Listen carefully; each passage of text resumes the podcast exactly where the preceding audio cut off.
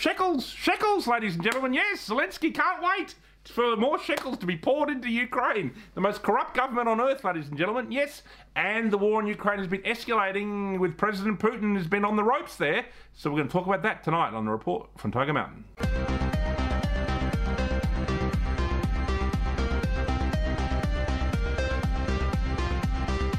Well, ladies and gentlemen, here we go. You know, the disaster in the Ukraine. Uh, obviously, um, you know, uh, uh, since the colour revolution um, in 2014, when um, the globalists did a coup and took over, um, uh, you know, Ukraine, and I think they've been, I think they've had eight years to lay a trap for President Putin. Um, you know, what do I mean by a trap? Well, I, I think that um, they wanted to draw Russia into this war, so they've done everything they can to try and provoke this war, um, and so that uh, Russia would be tempted to invade.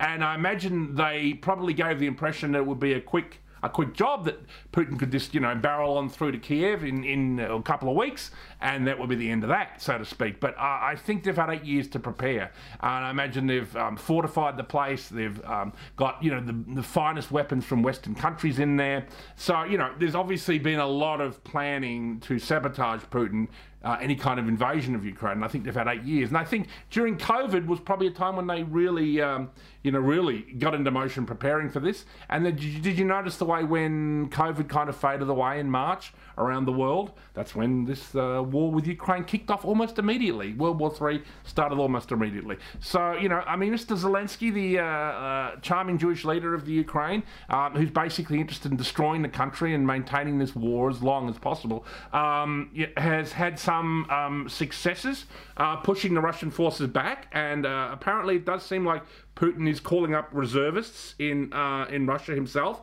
So basically, he started conscription in Russia, uh, which I imagine with some people won't be that popular. So it's obviously a major escalation uh, of the war, which is obviously just going to mean one thing: the further destruction of Ukraine. This war should have been ended uh, within a couple of weeks of it starting. But it's clear that Western powers want this war. They want it to go on as long as possible because they believe it's um, draining the Russian resources, the Russian military, which of course it would be, and also putting um, Putin's um, leadership under pressure from the possibility of an internal coup. Because I guess they figure if the war goes so badly for a long, long time, possibly years, that eventually maybe um, there will be some kind of move against Putin, whether it be peaceful, where Putin hands power over to somebody else, or not so peaceful, where there's a kind of uh, bloody coup against Putin. Obviously, that's what they're going for because they're interested in regime change in Russia. And obviously, the West itself, America, can't invade Russia, so they have to draw it into this conflict in the Ukraine, which they've done by killing ethnic uh, ethnic Russians in, in the east,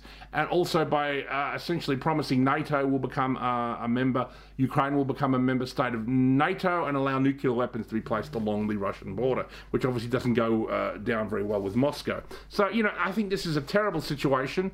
Um, you know, obviously, I'm not on either side of this war, though I am sympathetic to what Russia is going through. I think Russia is the uh, they are the victims of this in many senses, even though they were kind of almost forced to invade to stop this globalist encroachment upon their border. So uh, obviously, it's a, a, tougher fight than uh, maybe Russia first thought. And obviously, um, you know, Alexander Dugin's daughter passed away, you know, when she got blown up recently, which is very sad.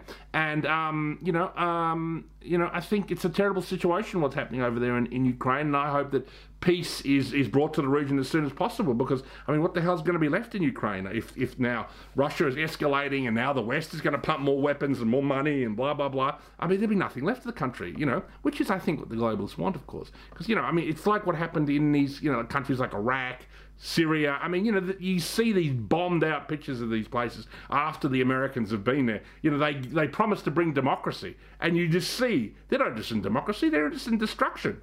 I mean, all those wars in the Middle East, you know, they're interested in the destruction of all the countries surrounding Israel. That's it, you know. And obviously, they've started to cause trouble in Iran with this recent uh, uprising there, which we'll discuss in another report from Tiger Mountain. So there it is, ladies and gentlemen. This is my thoughts on the escalation of the war in Ukraine. And um, let's pray for peace. But, you know, if the globalists have got anything to do with it, there won't be.